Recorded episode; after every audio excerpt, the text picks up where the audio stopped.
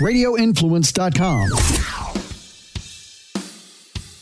This is the Valor Hour on Radio Influence.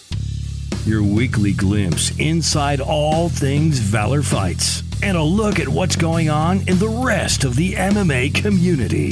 Now, here's your host, Tim Loy. All right, welcome back to another edition of the Valor Hour. This is Justin Watson, joined by Greg Hopkins, Jeff Hobbs, and Torrez Finney. We're going to do a quick interview with Logan Neal on his upcoming fight at Valor Underground July 10th, as well as take a look at uh, UFC from last week and preview this UFC coming up this weekend.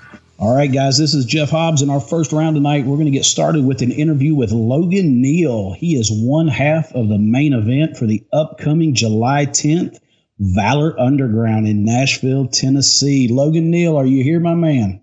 Yes, sir. All right, Logan, man, it is getting closer. The clock is ticking and the days are flying by. Is um is that excitement? Are the nerves settling in? The excitement uh, starting to get real for you? Oh man, it's been real the whole time since I accepted this fight. You know, I wanted to fight him for probably two years now. So uh, him being cage side of my last fight, man, was just uh, seeing him eye to eye for the first time in a long time, and and and getting to kind of call him out and you know get this contract signed, and it's been going ever since. I'll tell you, man, it couldn't have been perfect. You know, more perfect timing. The uh, the little teaser video. You know, each one of you had a teaser video drop uh, when yours dropped, and uh, you know, our awesome uh, videographer Sarah was able to catch a uh, you know some footage of him cage side watching your fight, and the editing was beautiful. It, it looked great, and uh, just that little twenty second video, man, that she put out. Uh, the the tension was there. It was tense, man, watching it. What'd you think about that video when it dropped? Oh, dude, it just uh, man, I had to go out there and start training right then. I couldn't, I couldn't sit still. Is this uh, is this your first main event spot, Logan? Yeah, I think uh, you know, as as far as amateur goes, I was a main event a couple of times. You know, um, before the pro fights would start on some cards. You know, but but yes, as as far as being the the last fight of the night main event, this is my first one and it's got to be exciting for you, man. And uh, how do you feel about you know the uh, the hostile territory? You've come to Nashville before. Uh, I know you were on a card or years ago in Nashville, but uh, not necessarily against a, uh, a hometown fan favorite like this. What are what are the feelings coming into Nashville? Is it almost kind of like uh, you know in sports? I always enjoyed away games better, man. When you when you got on a bus and you went to an away game and it kind of took a lot of the pressure off. People not necessarily calling you all hours of the night, asking for tickets? Is a, is it a little bit uh, more peaceful getting away from Chattanooga? Uh, you know, man, it's really the same for me. You know, once the cage door closes now, it's it's on, man. Um, doesn't bother me too bad. I, I used to have a big thing about being the bad guy. I didn't I didn't like to fight out of town. I always like to fight at home. But um, as I've grown in the sport, man, uh, it really doesn't matter either way now, man. I mean, I'll take it however I can get it. All right, buddy. Hey, so looking back, man, looking back at you both have this uh, crazy connection with a lot of uh, similar opponents. You know, you guys have faced a lot of the same guys as as you've been coming along here. Um, you know, if you look back, 2016, he fights uh, Wolf. Um, you know, goes the distance with him. Uh, you fight him in 2021, and um, you know it, it, lasts a mere seconds. And then you look back, uh, your fight with Arriaga you uh, you went to a decision and won a split decision, and he's able to finish Arriaga.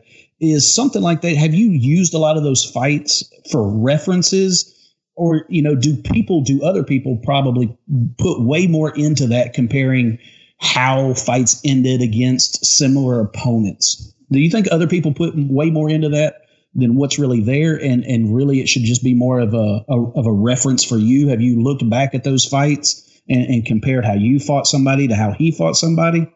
Uh man, you know, like, of course I've watched them, and, and you know, like of course he finished Arriaga. I went to decision, but like you said, man, it flipped script. You know, he went to decision with Jason. I finished Jason. Um, I think styles make matchups, man. It, it's different. It doesn't matter how I fought Arriaga versus how he fought Arriaga. You know, like when me and him get in there together on July 10th, um, it's going to be a dogfight, man. You know, we're going to find out.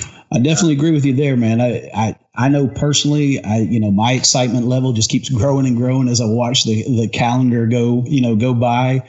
I know you had the opportunity to come to Nashville this last weekend and and get some uh, some photos done and and kind of go in what I like to call the dungeon, you know, the place where we're going to have this event. And uh, you were pretty amped up, man, when you walked into that uh, that dungeon, that warehouse. Uh, what was it like walking into the building as it sits now, knowing that in just three or four weeks, that the next time you walk into that building, it, it's going to be a real deal?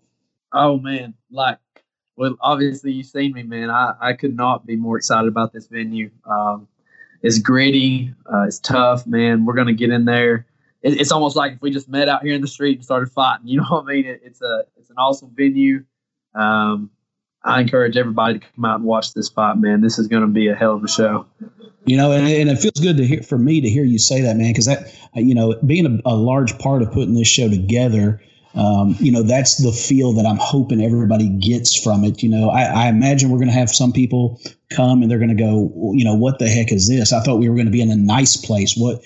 That's not the purpose of this show, you know, Logan. That's not, and I know you felt it when you came in. Uh, like you said, the venue is the venue because we wanted it to feel like two guys who just decided to throw down, decided to go meet at, you know, in an empty parking lot or an empty parking garage or a warehouse somewhere and just throw down. Uh, and that's the purpose of the underground is to give it that kind of feel. Um, so I'm just as excited. I, I was there again today, Logan. Uh, the place is starting to get cleaned up a little more, and they're starting to move stuff out to start getting it cleaned up. Uh, and it really started getting real for me. Torrez Finney is with you. I know there in Chattanooga. Torrez, do you got anything you want to ask uh, Logan before we move forward? Well, one of my main questions for Logan is with this fight coming up, going against Charlie, how much, in, in your eyes, Logan, do you feel this fight matters to you?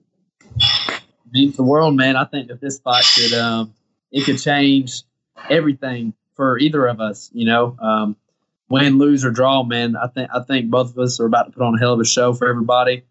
Um, I will say, man, I think that Charlie's always overlooked me. Um, I'm going into this fight like this is the hardest fight of my life, man. And uh, you know, I, I, just don't feel like he looks at it that way. Um, but uh, July 10th, we're gonna find out, man. We're gonna find out. Man, I got, I got to intervene here, Jeff. I got to come in. Well, I was going to throw now. it to you anywhere, Greg. So Thanks, hold, your, hold your damn horses. I thought you were going to skip me. I thought you were going to skip me. I, I was not going to. I would never skip you, Greg Hopkins. Greg Hopkins Thank is here Jeff. with us, another training partner. So we're kind of uh, Gogi heavy on this here show. Uh, so when we have an Agogi guest on, uh, they get all giddy. So I'm going to go ahead and throw it now to Greg Hopkins. Greg, you got anything you want to interject here, or any questions you want to ask Logan about his upcoming fight? Yeah, I just kind of want to reiterate on what Torrez Finney was talking about right there. Okay, so you you you you're excited for the fight. You know it's going to be a you know just a drag a drag you know it's not going to drag up kind of kind of fight right there. I don't think we see the um I don't even think we see the third round of this fight. You know I think somebody's going down. Uh, with that being said, what Torrez is trying to get at, I think, is do you understand the implications? Do you know how big this fight could be for him? This fight could be for you. Does this fight maybe possibly get you to that next level? Does it get you back to that Bellator stage? And what's the difference in fighting in Bellator and right here at the Underground, man? I y'all were talking about that gritty stage. Let's talk about that. What's the difference? And do you understand those implications? Do you feel like this is that fight? hundred percent, I do, man. Uh, you know, it's it's hard to say. Um, the Bellator stage spoils you for sure, but I'm telling you, man, this venue, the way it's set up, this is like this is the type of fight that I love. Uh, this grittiness. Um, kind of dirty, ratty, man. It, it's just a, it reminds me of like when we first started this stuff and, and just, we're to get in there and throw down like, like it's nobody's business, man. Well, I got to ask you too, man, because uh, you know the underground has decided to kind of do things a little different, and, and, everybody else puts these nice, you know, pretty belts up, and, and I love them. They look good, man. But I got to know how bad do you want to walk out of Nashville with that big fat championship main event Super Bowl ring? Mm-hmm. And I want it pretty bad. I'm gonna put it on our uh, put it on our little shelf here at the gym, man, to, to show the world when they come in, they'll know. I don't know, bro. I, I might have to go old school, high school, wearing it around my necklace, bro, and wear. it around my neck. Uh, yeah, man. It, Yeah. it is definitely it pretty, the gold man. chain. It is definitely Yeah. pretty. Uh, it's going to look good on somebody's mantle. I know that. Uh, uh, I've seen the setup and the nice little LED box with the uh, the the fluorescent neon light shining on it. Uh, uh, I mean, I'm not going to lie to you. When it comes in about two weeks before the show, you may catch me walking around the house taking pictures in it, uh, buck naked in the in the shower with it on or something. I don't know. Uh, so it might be tainted by the time you get to it, bro. But Logan, man, like an OnlyFans. yeah, that's right. That's right.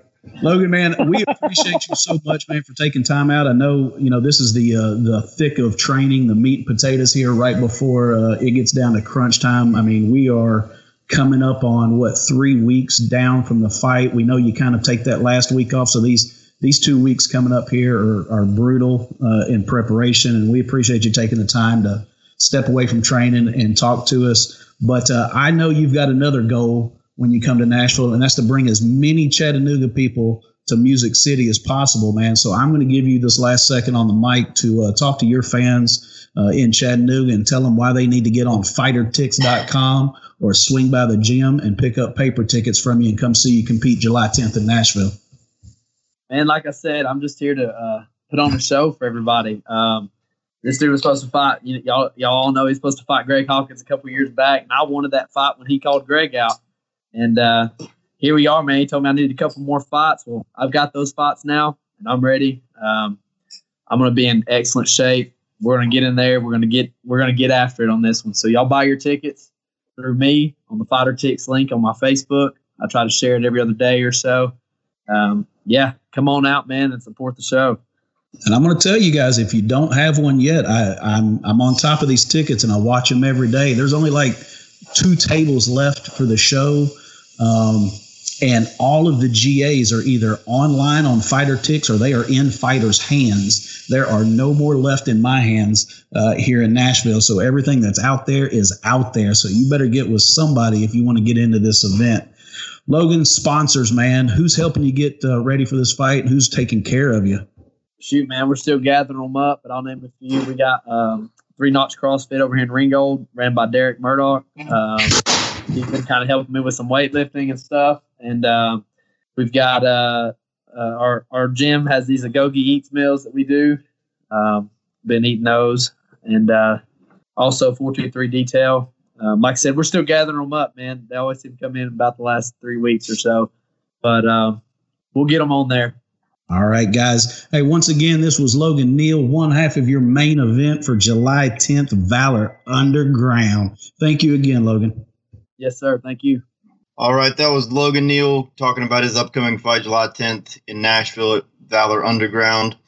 There was a lot of fights this weekend, guys. We had Bellator, PFL. The main event in Bellator was Douglas Lima losing his title via unanimous decision, um, four or five rounds to none. Um, to Yaroslav Amosov, uh, out wrestled, just kind of dominated in that fight. Uh, just kind of get your guys' take on that. Uh, what did you think about that, Jeff? Man, you just don't see Lima handled like that, uh, you know, very often. I can't even really honestly remember the last time, uh, I, you know, we've seen him completely dominated like that. You know, it, it's almost he's been there for so long and he's been such a, uh, you know, uh, an anchor for that organization. But uh, you know, after watching uh, a, performance like that, um, you know, it's got to kind of make it kind of makes me wonder. You know, are we kind of seeing? Uh, the end of the Lima run. I, you know, I'm sure he'll be back. I'm sure he'll put himself back in the mix, but uh, kind of just showed me that maybe it's uh, it's time for that changing of the guard uh, in the, uh, that weight division uh, in Bellator. Man, it's time for maybe some young blood to come in, and it, it, we might have hit that now. Torrez? Um, yeah, I, you know, I, I saw some of the highlights from that matchup, and um, yeah, uh, he's one of those type of guys. You know, you know, after beating a guy like Lima, being twenty six and zero, you know, three fights away from coming on Khabib's record.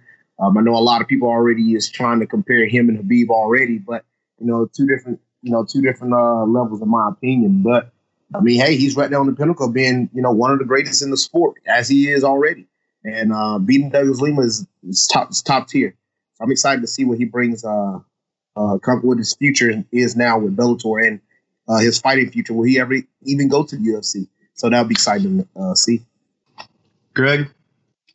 Yeah, you don't get to, you don't see Lima handled that much that often, but he also ain't fighting you know a badass wrestler like that really. But I mean, I mean, I just for everything everybody's already said. I didn't really get to watch the whole Bellator slot. I got to see like Nick Noel, Nick Noel a little bit. I got to see a very very seldom. It was a, it was a drunken night for me. I enjoyed it. did make money on PFL though and Bellator. I did make money off of it, but other than that, it was kind of a blur for me that night.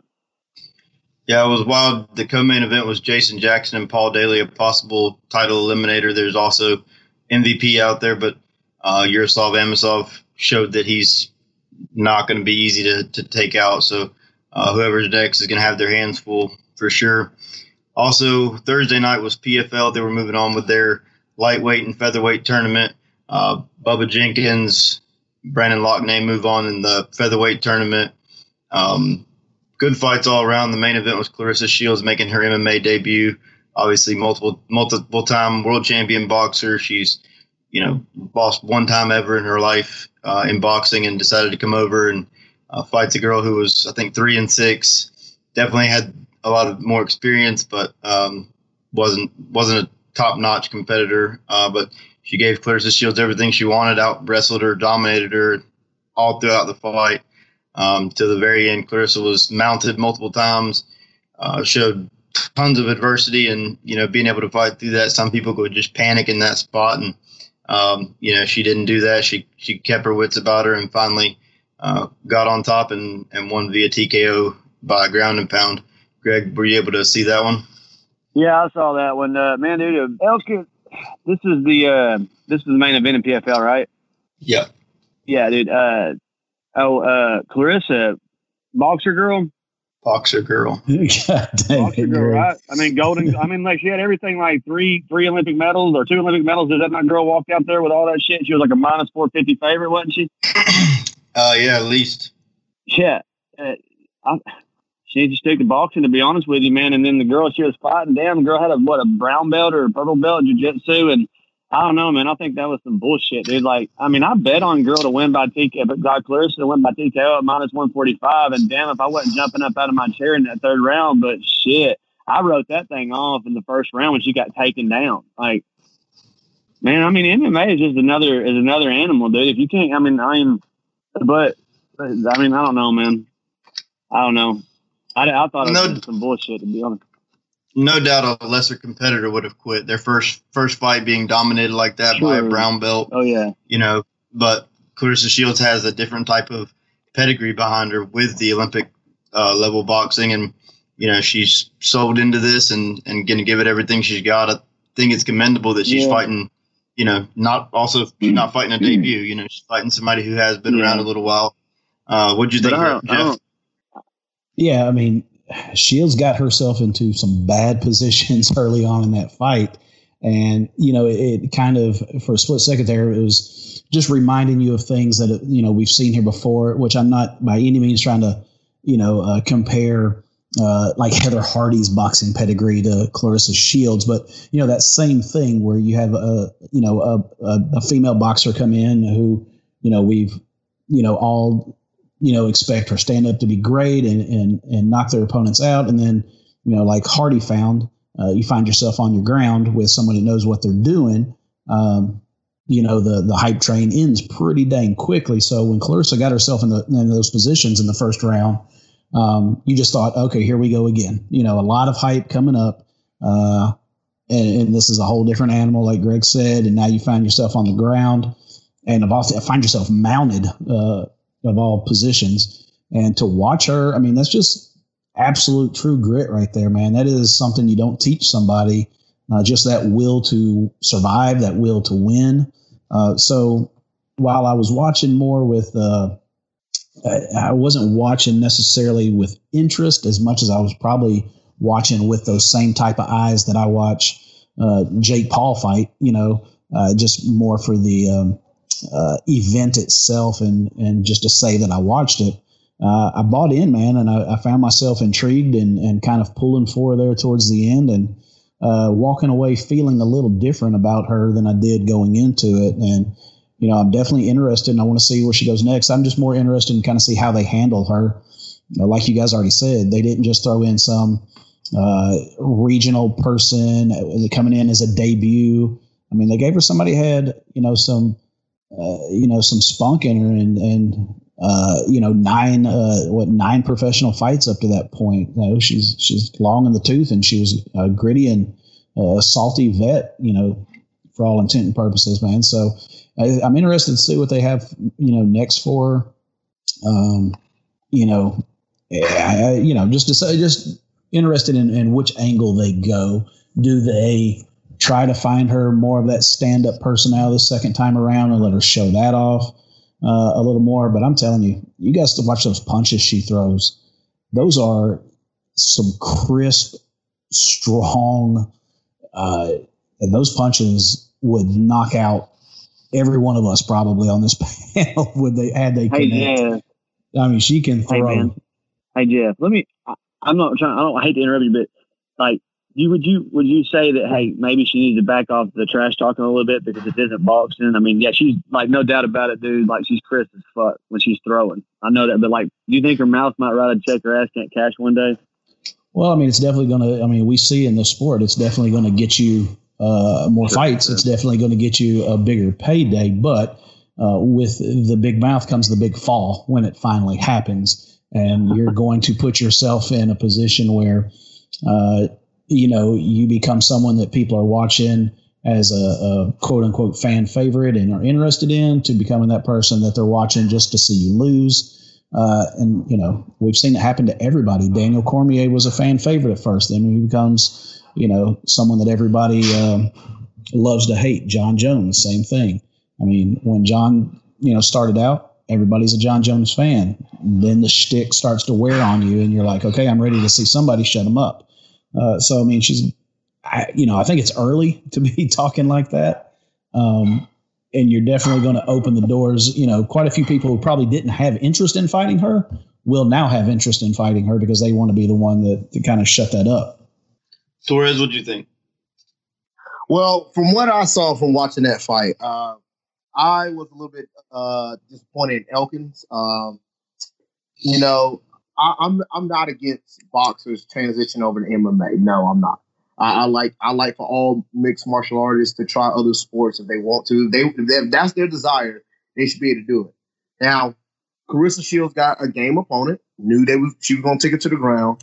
I felt now this is just me. I know that you have your certain organizations plan to do this and do that, but I felt Elkins had that armbar in so tight. Now Claressa Shields did move a certain way, and yes, she was uh she she she escaped. She did. She came out on top.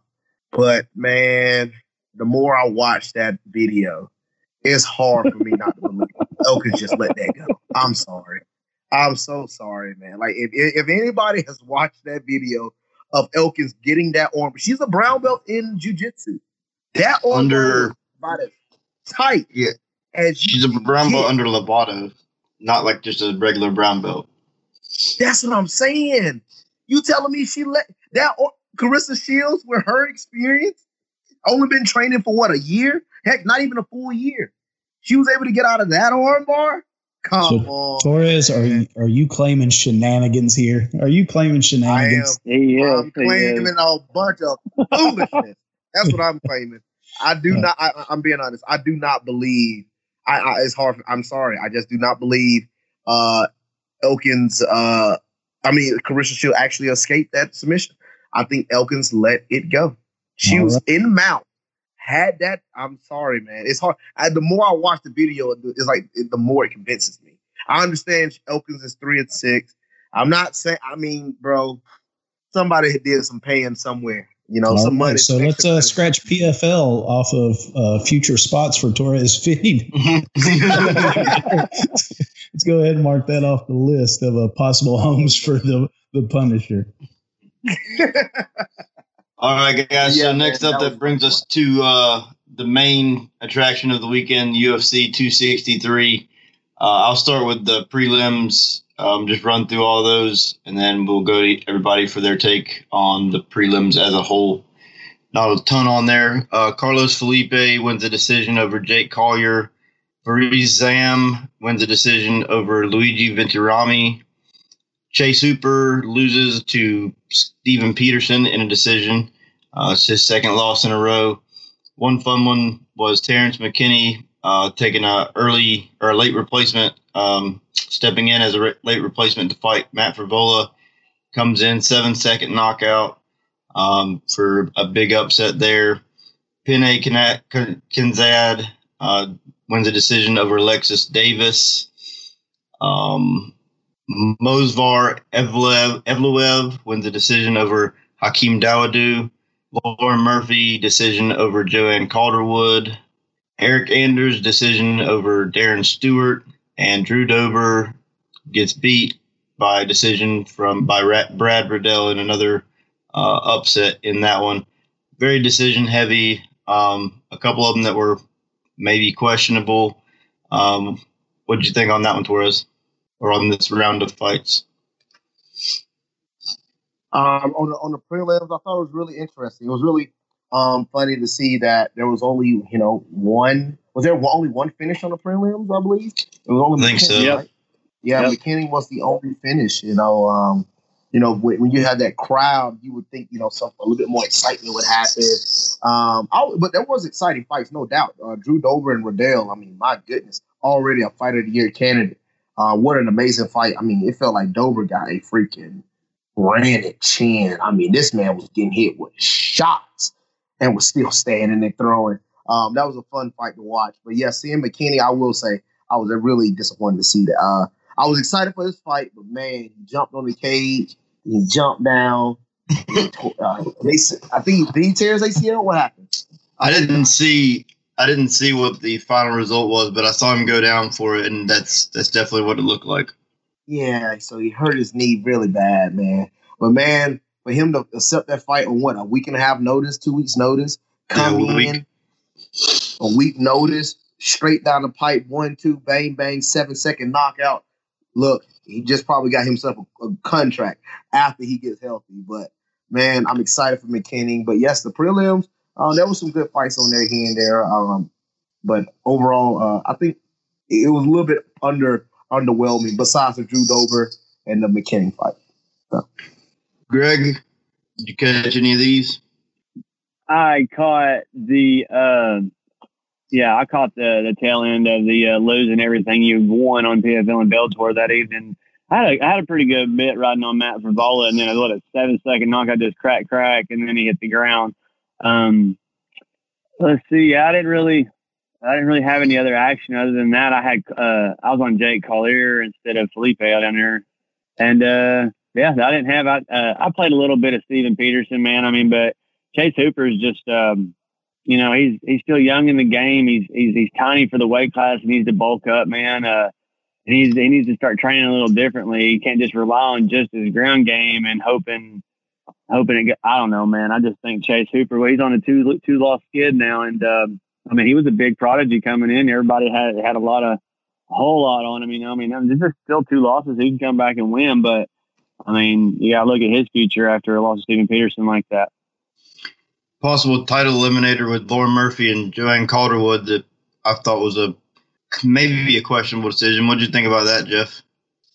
Yeah, that was uh, you know that fight in particular was the one that uh, you know we were all um, uh, at a show Saturday night, so we were trying to watch this while we were at the show we were at, and and this was the one where I had to kind of take that double take and go, what? You know, um, I fully expected Calderwood to walk away with this, um, you know, this fight and a possible future uh, title fight. So, you know, the the Murphy Calderwood was definitely one that you know made me take a double take uh, when I saw the results on that one. A little surprising for me, but uh, you know, Murphy's an OG too, man, and I mean, she comes from a great gym out at the MMA lab. Um, so, I mean, it's not surprising if you really think about it, but just, you know, we've just always had that feeling here lately that Calderwood was just one step away, one step away. And I thought that this one was going to be the one that gets her over the hump.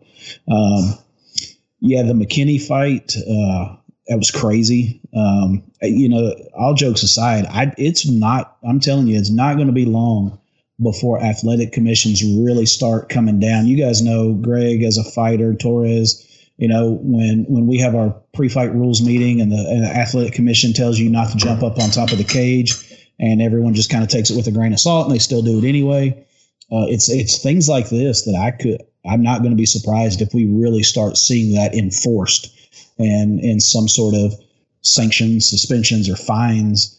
Uh, you know, coming from that because how many times have we seen somebody jump off the cage and blow something out, twist something, try to do a backflip and, and miss and fall back down?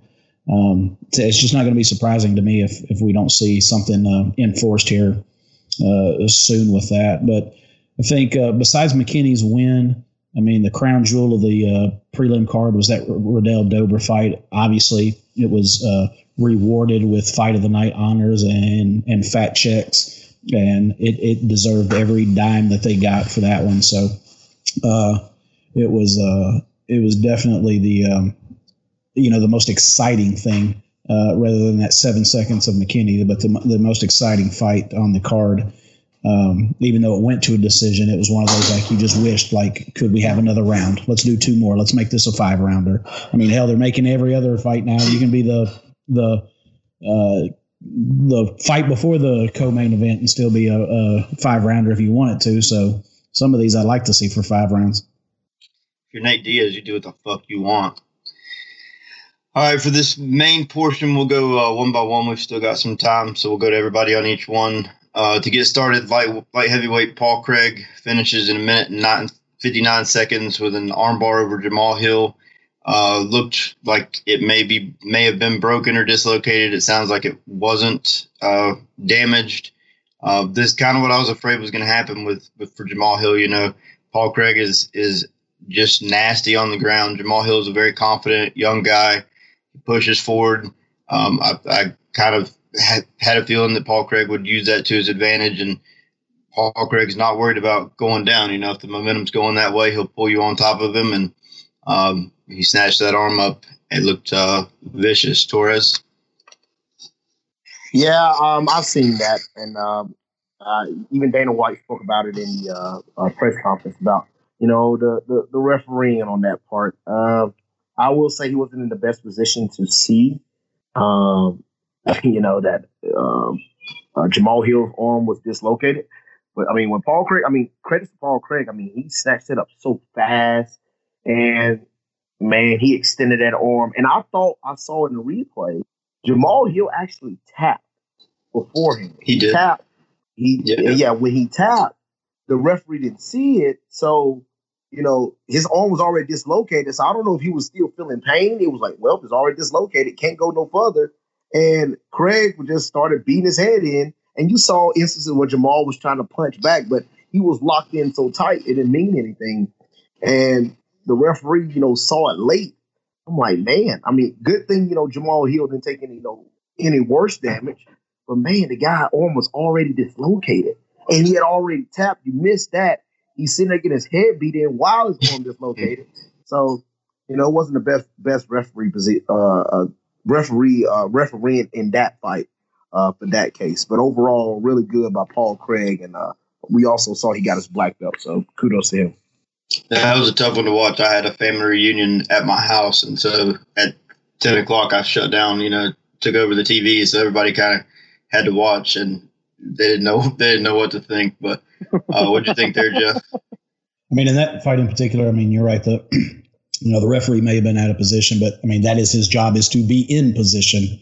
Um, yeah, it was, I mean, it was cringeworthy. It, um, uh, there was a lot of bad blood going into that, that fight too, though. There was a lot of trash talk and a lot of animosity going into that fight. So you kind of had the feeling, given the chance, somebody was going to hurt somebody, but you just never expect it to be like that. Um, uh, I, I, didn't necessarily see the tap uh, that you're referring to, but I, you know I haven't watched a lot of replays or or snippets from the fight. I just kind of you know watching it you know uh, real time didn't catch that part of it, but I you know we've seen them before, guys. Those ones where you just got to turn your head and you're like, okay, stop stop doing replays. I don't I don't want to see it anymore.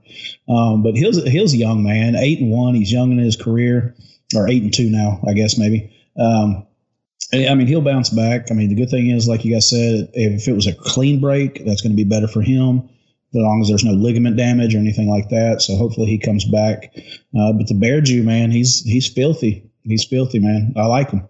Um, but it was a it was a it was a tough one to watch. Greg, Uh, yeah, what they said. Um, I had everything at all, every single thing I had, every parlay I had had Jamal Hill, had him all over it. Um, and then when Paul Craig did that, I, I instantly hated Jamal Hill. I, I was like, dude, I'm talking like, and if he would have won, also, also, I'll second what Jeff said on Calderwood. I, I thought Calderwood had that one straight up, and I had her also mixed in with other parlays. But Hill is really the one that screwed me bad. So, and I mean, Paul Craig was a pretty decent, pretty decent underdog on there. He just absolutely, I mean, I don't know what you would have got taking Paul Craig via, via TKO round one. It had to have been plus, plus 700, 800, nine, or maybe even a thousand or something. I don't know. It had to have been something good. But, um, yeah, that, that was, that was pretty ugly though. Um, but Jamal Hill got what he deserved. Um, he shouldn't have lost all my money for me. Next up, we had welterweights, the legend Demian Maia taking on Belal Muhammad. Um, Belal, you know, Belal's takedown defense is incredible. I think that for him to to go in there and, and shut Demian down, the single leg, he, he defended every single leg Demian came after him with. Um, it was a, an impressive showing. It was a big win for Belal, something that he needed definitely to move him up in the rankings you know, after fighting Leon in um, the first round, didn't look good for him. Um, then the disqualification came in the second, or the no contest. Uh, so you know, this is a big one that he's he's been asking for Demian Maia for a while. Finally gets what he what he wanted and uh, wins the decision. What did you think on that one, Greg? I actually this is whenever I think my phone got its virus because I was watching it illegally and uh, couldn't watch it anymore. But um, if I had to venture a guess, I was willing to bet that Demian Maia shot uh, repetitively and kept shooting and kept shooting and kept shooting and kept shooting. Probably, I didn't. I really haven't seen this fight, but I'm willing to bet that that's what he did. And Belal just uh, stuffed him, stuffed him, hit him, stuffed him, and that was kind of the gist of it. Uh, Yep.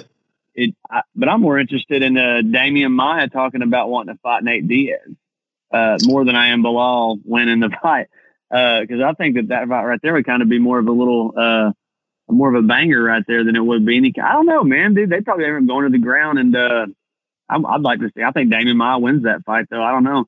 Uh, Yeah. But I mean, good job for Muhammad. Good job to Muhammad, man. We'll see where he goes from here. I mean, is he is was that title worthy contention of winning just by winning that fight? I don't I don't know if it was, but yeah, he needed that uh, to move up in the rankings. I agree, but I mean, think about it, Demian Maia. I mean, how many fights has he had and like here recently, and how many has he lost in a row now? He's got. I'm gonna pull it up and look at her because I was just talking about it. The thing is, they're almost He's, all uh, champ. This is the only one that's not a former champion. True. And we got, I mean, Ben Askren, he, you know, Rocco Martin, he had three. So two, two, so he's won three out of his last eight, which is good. And he's got to win over Masvidal. Cause I mean, yeah, you're absolutely right. The level. And then you're talking about an actual 170 pounder too versus Nate Diaz. He's going to, I think he wins that fight. And, uh, but you know, still, I, I want to see where Belal Muhammad goes here too. Torrez. Yeah, uh, watching that fight, um, I do remember uh, Belal Muhammad stuff. Uh, twenty take that out of twenty takedowns, the tip only one was landed by Maia. Um, that's a lot of uh, takedown defense. um, his back was on the cage for the majority of the fight, just sitting there defending takedowns. wasn't a glamorous fight, but overall it was a good, uh, good fight for Belal, Belal Muhammad to win and uh, not the prettiest fight for Demian Maia, especially with him being on on his way out the door. Um, hopefully, he can get that fight against uh, Nate Diaz. Um, I think that would be something you know big time on a pay per view. Uh, that could be at the end of the year type pay per view type fight. Um, I would be interested to watch it. I'll be interested to watch it because I would like to see these two jiu jitsu guys go at it. Um, um, but I think that would be a good last UFC fight for Maia, and you know, with Nate Diaz, that could be a win for him, um, especially depending on what happened with this Conor and Poirier fight. So um, there's a lot of lot of key matchups for Diaz, but mainly for Maia, I think that's the best matchup. He wants Diaz. That'll be his last fight going out. But Belal Muhammad, um, he probably got to fight a few. I mean, he got to fight a few more. I know. I know. Vicente Luque, who I, they just announced him fighting. Who's he fighting? They just announced it. Um, Uh, I- Paulo Costa. Costa. No, no. not Paul. Uh, well, they just announced Vicente Luque. they just announced who he was fighting. I was Oh. thinking of that's a Oh, matchup uh, for Muhammad at 170, but um, uh, he he needs another matchup. You know, he probably got to win two two two more to be in that title contention. Um, but that what the but beating Maia wasn't the one for him to uh for him to be put up there with the others. So uh, he, he got to get a few more wins under his belt. But Muhammad, he got to keep keep working. He'll be on the he'll be on the rankings then. Yeah, this one just breaks him into the top 10. So I think he's still, you know, the conversation's still a little ways away to be had for that. The um, Vicente Luque would be a rematch. Vicente is, I think, the last person to beat Belal. What do you think here, Jeff?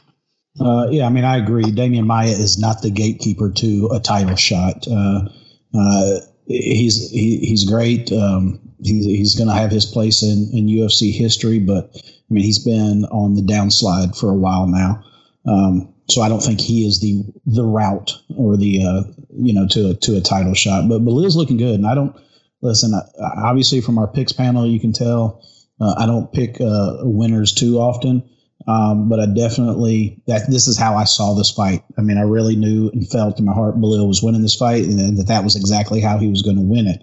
Um, I mean, he's tough and he's got his place uh, in in the division, but uh, he's not. You've got to be a fan favorite too, man. You've got to you've got to move the needle, as they say. And I don't know that Belal moves the needle yet. He's got to find his his moment, his shining moment, uh, his signature win, his you know, to, to get there. So I think he's definitely a few fights away, couple fights away, maybe. You know, Maia, respect the guy, you know, for what he's done. I think the call out of Diaz um, was a little cheap. Um, does he deserve it? Yeah, he deserves to get whatever he wants. Uh, but I think his motives were more so not because this is really what he wanted, um, but because he wants to fight that last fight on his contract. We all know the UFC has no qualms about cutting you early or not letting you finish out a contract if they don't, you know, if they don't want to give it to you, they're not going to. So I think a lot of that had to do with uh, Maia wanting to fight out his contract, and he knew by dropping that Diaz name, uh, it would definitely help his cause because everybody wants to see, uh, you know, Nate Diaz fight. So um, while it was kind of a cheap call out, it was a smart call out. Um, but I don't know that. I mean, unless Nate Diaz is just you know so respectful of Demian Maia that he wants to give it to him, I don't know that Nate Diaz gains anything or wants anything by that fight. Um, Nate has this uncanny ability of being able to talk himself into fights that he probably shouldn't be in, positions he shouldn't be in, damn title shots or title contenders when he just comes out of nowhere and hasn't fought in years.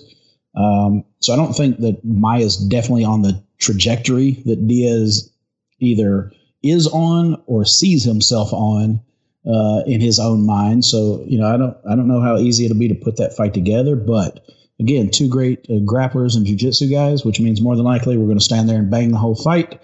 Um, which I don't necessarily think that that benefits Maia to do that. So uh, I don't know, guys. Um, a great win for Belal, but I just I don't know if that excitement would be there even if they announce a Diaz Maia fight for me. Yeah, I agree with you on that. I, however, think that I would be excited if they announced Demian Maia and Nick Diaz in Nick Diaz's return. I like that Absolutely, fight. yeah, I like that fight much, much better. Yep. Um, that, that that'd be a lot more fun. Uh, next up in the co-main event, or well, the people's main event, I guess is, it was the feature bout, but the people's main event: Leon Edwards versus Nate Diaz. Leon Edwards wins by decision. The first four and three quarters rounds were basically kind of what you expected. You know, Leon technically on the feet is just a lot more sound than Nate Diaz is. Nate's tough, durable. He's going to keep pushing, keep grinding, and keep coming the whole time. Um, you know, Leon looked good, I thought, through the first four and a half rounds. And then there at the end, Nate tags him with a nice one, two, and uh, just points at him instead of jumping on him like a like a dog. You know, I don't know. That kind of frustrated me. Um, I feel like Nate could have won that fight. I, I think Leon was on his way out. Um, you know, Nate. I think if if Nate would have even taken the the Conor McGregor approach and, and at that point get Leon to the ground and, and choke him out, Nate could have won that fight.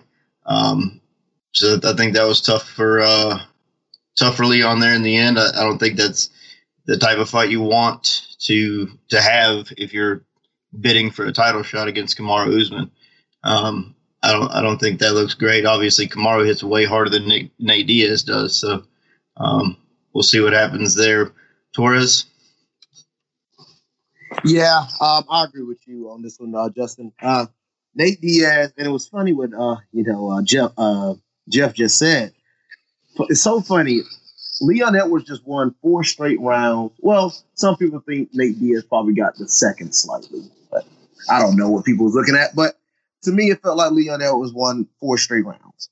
Uh, he won four straight rounds, was winning majority of the fifth. And in the final 40 seconds, Nate Diaz lands one of the most perfect combinations, a slap cross left. and he lands that shot. And not people don't understand Nate Diaz landing that shot. Not only did it just like give him an opportunity to win that fight, but that stopped him from being the main event on uh, UFC Fight Night to being having another super fight on a big time card. That shot just gave him like more juice and more energy because of his name. Jeff is right. Nate Diaz talks himself into so many fights that he probably don't deserve. But Nate Diaz, you know, doing stuff like that at the end of fights, Tatum gonna be easy to give him another five round fight. But yeah, you'll get a five round fight against Conor if you want. Yeah, you'll get a five round fight against Demian Maia. You know, because you know what he brings and him landing that shot at the end, it gave him an opportunity. Like, oh man, I just bought myself another big time money fight.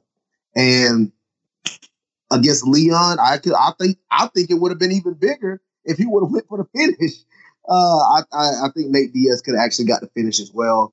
But um, I look at it this way: Leon Edwards, uh, he's good. He, he's more of a decision type guy. I said that on even on my show.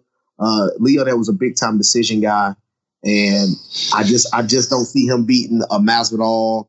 Uh, I don't see him beating uh, Usman or Covington. I, I just don't see it happening.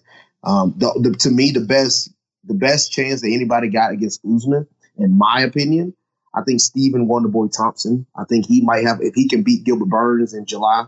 Um, I think he has one of the best chances. But besides that, um, I, I, don't really see anybody competing against Usman. So, you know, Leon Edwards, you know, he just didn't look as good to me as I thought. But he he looked really good against Nate Diaz, but not enough to beat Usman. Jeff.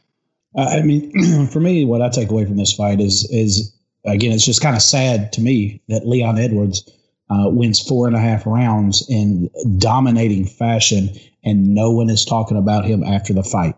You know, um, and it's, it's got to suck. It's and it's you know one of those things. I, I don't know if he, you know. I wonder if he kind of looks back and goes, you know, that, that type of fight's not for me. Um, if this guy can can win 30 seconds of a fight and that's all everybody's talking about, then maybe there's something I got to do different.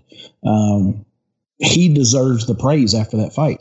He completely what we all said on the show a week ago, you know, when we did the preview for this card, and every one of us said Leon Edwards is going to manhandle him, and he did for four and a half rounds. Um, but there's something wrong, man. There's something wrong with, I don't know, your character, your personality, what you're doing. If 30 seconds of a fight and no one's talking about you afterwards, and this was a big win for him. It was just, it was a marquee name for him. Um, and he's getting absolutely zero love, you know, now that it's over. So, you know, that part's sad for me. You know, Diaz, I think it was just, you know, yeah, he should have, you know, jumped on the opportunity, but I think he was more surprised, you know, than anybody uh, that it connected. And I think that it, had him, you know, stumbled and wobbled the way that it did. And, you know, that's just Nate Diaz. That was his way of just pointing at him, just going, you know, trying to make the fans think and everybody home. And this was what makes him a great uh, spectacle and, and, fan favorite is he just gave him that point like I could have been doing that to you the whole time. You know, look, see, I knew I can get you. uh, you know, or like he told people, you know, had this been a street fight, I won. You know, if this had been yeah. in the streets, I was the winner. Um, you know, so it makes all good. This is why we watch Nate Diaz fight, and this is why we were all excited. That's why we all picked Leon Edwards, but said, "Shit!" But I'm watching. I can't wait because you just knew Nate Diaz is going to somehow, some way, turn this into a show, and he did in, in real life, that fight's a wrap. He was sleepwalking. What do you think, Greg? Uh, again, my cracked stream gave me a virus, and my phone wasn't working. So I missed everything except for the main event. I happened to get that on my girlfriend's phone while we were there. Uh, cracked streams but, gave uh, uh, gave Greg's phone the hurts. It did, man. Gave me that V. But uh, I mean, like we said, we did say last week. I just didn't see a way for Nate Diaz to win this fight. I just didn't see any way, shape, or form him winning this fight. I didn't think he had a chance anywhere. Uh, this is one that I don't know why the fans wanted to see. I didn't want to see it. Uh, like you guys said about Damian Mine Diaz, I mean, I don't necessarily want to see it, but I do want to see it uh, just because I like watching Nate Diaz.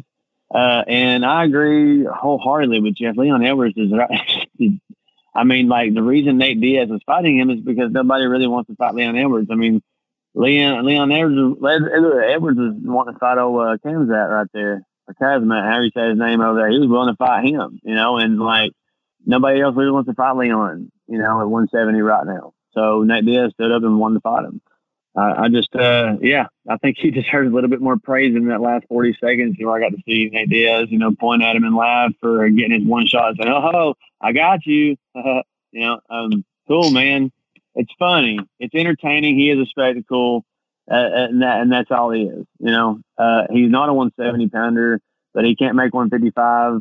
So, he, like you said, Finney, he stays relevant by talking his way into fights, and as long as he's making uh, making the UFC money, he'll stay around. All right, next up, the co-main event. Uh, pretty big upset, I guess. Brandon Moreno submits Deiveson Figueiredo two minutes and 26 seconds into the first round or into the third round. I'm sorry, by rear naked choke. Um, you know, this fight looked a lot different than the first fight did. Uh, I think Brandon Moreno won the first two rounds, uh, then gets in there and, and chokes him out and makes it definitive. You know, I think this kid's the potential to to raise this division around this kid is is pretty high. You know, he's to have a, a country on his back, the first Mexican-born champion in the UFC. You know, years ago, this guy came into the Ultimate Fighter was the lowest seed on on the Ultimate Fighter, 16th seed. Loses a couple times, gets cut from the UFC, goes to LFA, wins some fights, gets another opportunity, and now he's the first Mexican-born world champion in UFC history, um, taking out a guy who was, you know, the scariest guy in the division, Deiveson Figueiredo. You know, a lot of people looked at as as somebody who was probably going to rule here as long as he could make the make the weight class. Um, I thought, it was classy of Deiveson after the fight uh, you know, picking up Brandon Moreno and just showing him that respect. Brandon Moreno is a good dude and a good dad, and I think that um, you know that was just like a, a, mutual respect thing that I didn't didn't really expect to see from Deiveson Figueiredo, but um, I thought that was cool. I would love to see a third fight between these guys. There's not a ton going on in that division anyway. Um, I guess Pantoja would probably be next in line if there was a next in line.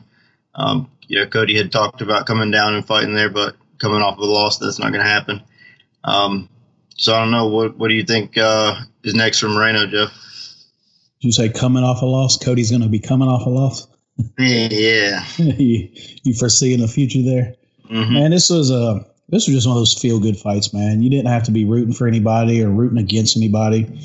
Uh, when you see a guy go through what he went through at the end and the emotion and how it took that you know few seconds to really sink in, and then when it does sink in, just to collapse um, with emotion, man, and and uh, Figueiredo, you know, immediately after you know tapping to the submission, being the first one to get to Moreno to um, congratulate him. Uh, man, the videos. Uh, have you guys seen the videos of um, the uh, where they had the camera on in Moreno's gym? of everybody watching, which mind you, that looked like an illegal stream, but I'm not going to tell yeah. anybody. Um, yeah. But I mean, just watching, you know, the the students and the teammates and the clientele from his gym all there and you know going crazy, man. That's those are the moments that this whole sport's about. And and you know, Moreno does everything right. Um, I hope he doesn't. I hope he's not so squeaky clean that. Uh, clean that the crowd turns on him at some point because this kid's a, a definite feel good story, man. I'm like you though. There's not there's not too much going on in that division unless uh, Cejudo decides one day he wants to come back. Um, so I don't think a third fight would be uh, out of the realm of, of possibilities. I don't. I definitely don't think you run it back, you know, immediately. Um, so, um, but I but I do think that it's got to happen. Um, um, but it's a great fight, man. It's a, it's a feel good moment. I loved it. Uh, it it made uh, made the whole show show worth watching. Yeah, I love uh, Cejudo Moreno. What do you think about this one, Torrez? Um, yes, and man, that is a great matchup. I never thought about a Cejudo and Moreno. man, that would be really interesting to watch.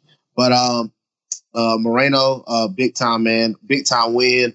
I the one thing I saw from Figgy um, in this fight was really different. Um, because Figgy in a lot of his fights, you know, against these other 125ers, this man just walks them down. Like sometimes he walks them down with his hands down because he's so confident in like he's gonna drop these guys, just run over them. But man, after that first fight against Moreno, you know, a lot of things change. And he did not fight that first fight the same way he fought that second fight. He changed up a whole bunch. And there was time where he was like, he was really cautious of certain strikes he would throw because Moreno was tagging him in that first fight. And um, you know, Moreno took advantage of the opportunity. There was a time in the first fight Moreno almost submitted him in uh, that first matchup. Uh, so I was really excited, and Moreno got to finish in the third round. Man, that was exciting to watch. Great fight as well. Uh, big time. He's he's going to be a star, man. I mean, there's a lot of big time fights for him coming up as well, but he's going to be a star. I don't know if you run that back instantly. Um, people was like, you know, Figgy would have won the first matchup if it wasn't for the point, point taken away.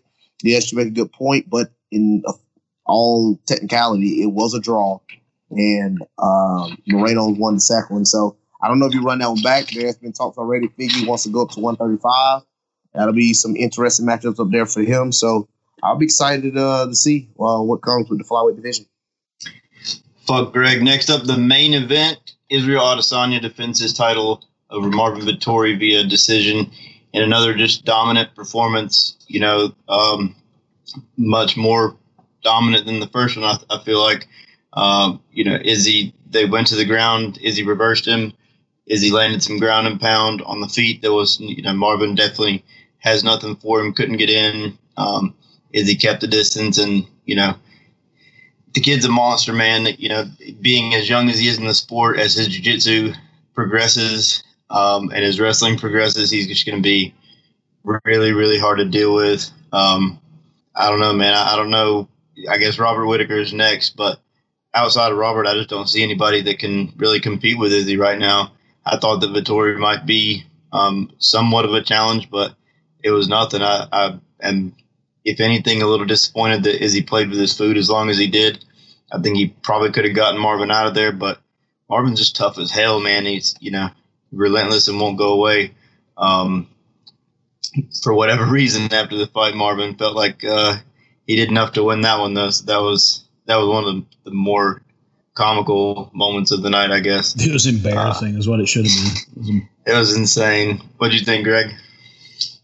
Uh, I'm just going to touch base on that uh, Moreno and Fig fight. I just wanted to say, yeah, I didn't get to see it, but I did get to see all the wholesome, uh, wholesome video footage afterwards. But uh, I just was gonna I was gonna mention something that nobody did touch on it, uh, and it was and, and Jeff did the Cejudo because if you'll notice, um, and all the ESPN covers everywhere you see it, it, it doesn't say the first Mexican champion. It says the first Mexican born champion because Henry Cejudo uh, is is from Mex- is Mexican descent.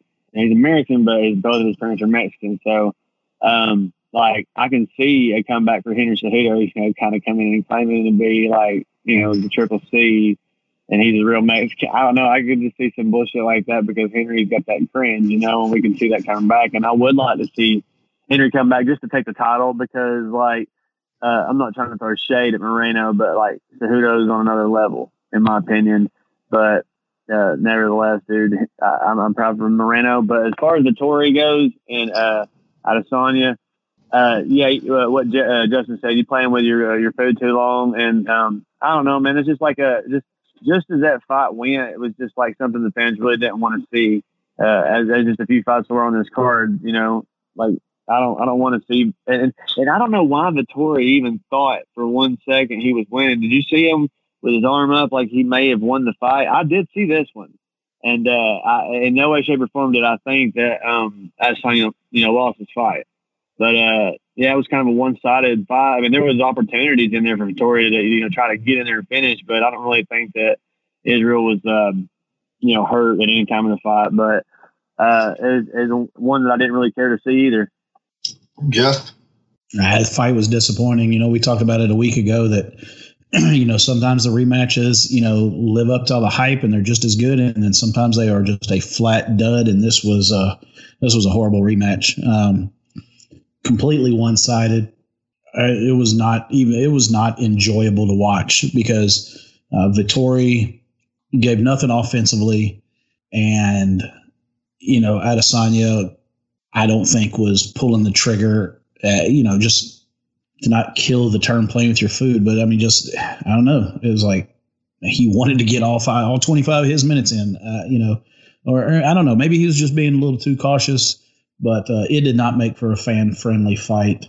Um, I, I guess at this point, you kind of just you know uh, Adesanya has spoiled us, and we're we're waiting for the highlight, the flash, and when he doesn't finish a fight, uh, it's kind of like Jon Jones, you know, towards you know the end of his career when he wasn't finishing fights. He was still dominant, uh, but it's not what you expect from him, and you kind of look at it as disappointing when it doesn't happen. But I'm like you, I just don't know what you look down the rankings. Um, I mean, what else you going to do? Uh, there's just nothing there. I mean, they, they say Whittaker's next, and that's fine. But I mean, we've already beat Whittaker once.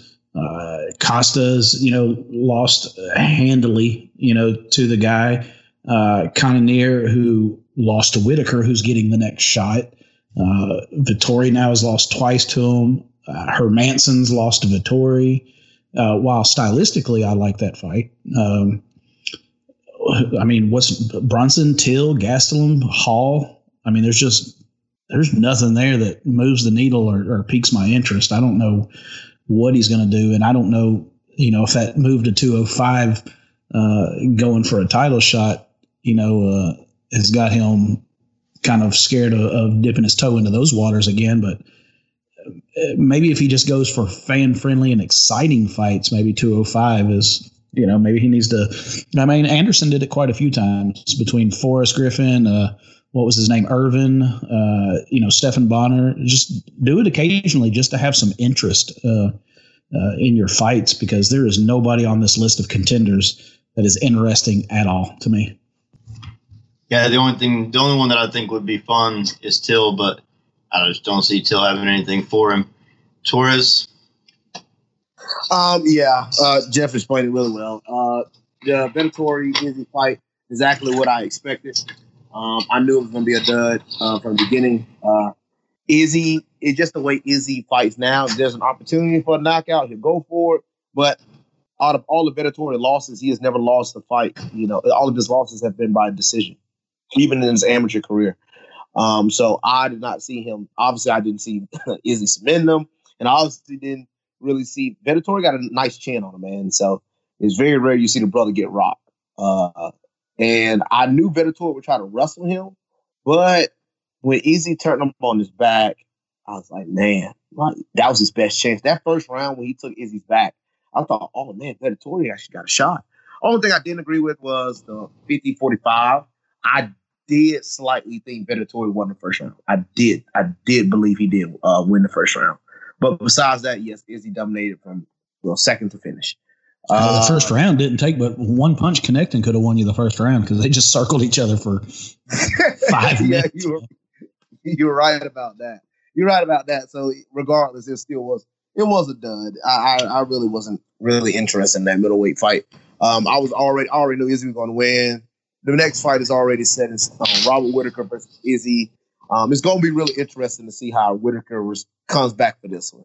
But Izzy so fast, man. He's elusive. Uh, his head movements on another level. I mean, I know Whittaker with his style, his skill. I think he can land some shots on Izzy. Izzy caught him off guard big time. I think Whittaker will implement some wrestling into this after seeing what Yan did. I think Whittaker is going to try to take him to the deeper rounds. But I do believe Whittaker can find a way to get it done. I do think Izzy still might win, but I do believe Whittaker is the only guy to get it done. Um, yes, I looked at the rankings myself. I don't see nobody else uh, Cannonier. I, I, I I just don't see it happening. Brunson is striking, man. It just is striking to me, man. It's it's it's not it. it's not it. And after that, um, only person I think, and this is just my opinion, but Khamzat Chimaev. I know he fights at 170. He says he's coming for the 85 title too. I, am a big fan of Chimaev. I, am I'm, I'm look, I'm on top of him. I think he's going to be that next up up and coming thing. That's the only thing I see, but that's to be years down the line anyway. So But but as of right now, yes, there's nobody for Izzy. Yeah. so this week coming up, we have um, a very uh, light card. I'll just run through the main card real quick. There's really nothing at all to speak of on the the undercard, and not a ton on the main card. Uh, starting out, Matt Brown and Diego Lima at welterweight. Next up is middleweight Wellington Turman and Brun- Bruno Silva. Featherweights Julian Erosa and Chu Sung Woo. Uh, one fun fight, uh, bantamweight Marlon Vera taking on Davy Grant in a rematch. Davy Grant won the first time out a few years ago. Um, Marlon Vera has been on the come up since then. Crazy co-main event. Um, Alexei Oleinik and Sergey Spivak. I think that if if anything, the co-main event and the feature bout should be switched up. But um, anyway, I think uh, Oleinik's the underdog in this one, and if you're going to play a dog, Oleinik's the one to play. Sergey Spivak is fucking terrible. So um, if it goes to the ground, I think Oleinik can can probably snap something. Uh, the main event is is a fun fight. Chan Sung Jung, Dan Ige. Um, Dan Ige's been on a tear. He's he, he lost one fight, came back and had a very fast knockout in his last fight. Chan Sung Jung's kind of been on the downslope of his career. Um, you know, losing a couple like his last one was to Brian Ortega. Brian dominated him in the position that Chan Sung Jung should have won that fight in. So um, I think Dan Ige is is probably a better striker than Ortega is, and uh, Ortega pieced Chan Sung Jung up, uh, you know, for five rounds. So uh, go around the horn one time and just see uh, if anybody has a take on that before we jump off. Jeff Hobbs. Yeah, I mean, uh, kind of one of your just uh, you know underwhelming on you know uh, superstar standpoint uh, kind of card, but there's gonna be some good fights on this. Uh, main event's gonna be fun. Uh, you know whether the zombies winning or losing, I always tune in just because he's got that potential of putting on uh, a fight that you're to talk about, you know, for years. Um, but uh, he's bitten off uh, a lot more than I think he can chew in this in this bout. Um, for me, the other one is the Matt Brown and Diego Lima fight. Uh, just just interested, you know. Uh, we actually had a chance to talk to Diego Lima uh, a little bit at the uh, last Valor card, and you know he talked a bit about the fight with Matt Brown, and interesting for me because Matt Brown has been down here at Nashville off and on you know, getting some training in at Nashville MMA here recently. So I've ran into him a couple of times uh, down here training with their coaches, and um, you know, just getting a moment to uh, to just shoot the bull for a second and say hi. So uh, he's an OG and he's tough, man. So uh, those are the two fights I'm most interested in. Greg, uh, I'm going to throw some degenerate shit your way right here. I don't really have no play on the first female bout right there. Uh, I like Ricky Glenn. I don't know what the odds are. I'm just going through just by look. I like Josh Parisian. Uh, no play on Khaos Williams because uh, Khaos screws me every time. Right here, I like Jenna Roba. I don't know what the odds are on that. She may be the dog. I like. She may not be. I don't know. Uh, no play there. I like Lima over Brown. I like Lima over Brown. I like Silva over Turman. Uh, I like Erosa over Wu Choi and uh, I like Vera over Grant.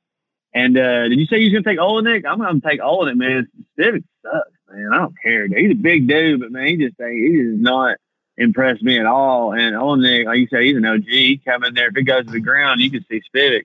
Spivak tap. So if you can get Oleinik by submission, I'm sure that's some some plus points right there. Uh, and I like Dan Ige there against uh, Sean Hung. I I just I don't know, man. Danny Ige's uh, been on another level too, fighting the best of the best. But uh, and I'm I'm not saying that a Korean Zombie's overrated or nothing like that. But like when he's fighting some of the best, he doesn't he doesn't win. Uh, I just I, I like Ige here. Torrez, wrap us up. Yeah, um, you know, not one uh, like you said, not one of the most star-studded cards, but uh, most exciting fight I'm uh, excited for is Matt Brown, Diego Lima. Um, I think that's going to be some, you know, good fireworks to see. Um, Ball and Vera and the David Grant, as you said already, yeah, that's going to be really fun to watch that rematch. And the main event, obviously, uh, seeing the Korean Zombie get on there. Um, I think Dan, Dan Ige gets the win, but it'll be really interesting to see what uh, the the Zombie can bring to the table. Uh, he's going to make it competitive, but Dan Ige uh, edges is out. So uh, it's gonna be an interesting card, no doubt. All right, well there you have it. Thanks for sticking with us. Our uh, our our fearless leader is out this week on a vocation, so uh, we we stuck in and, and did what we could. For you guys, I'll see you uh, next week. Valor out.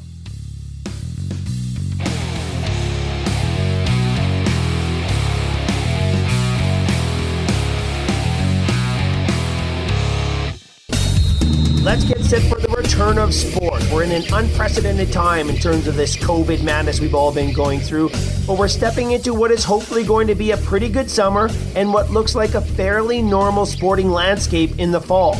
But I can't help but be a little worried that we've missed an entire competitive season that could have a major impact at all levels of sport.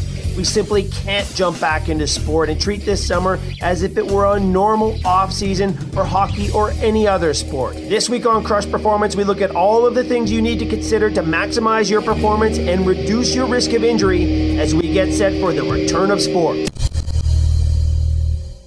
Crush Performance with Jeff Chrishell can be found on Apple Podcasts, Stitcher, TuneIn Radio, Google Podcasts, and RadioInfluence.com.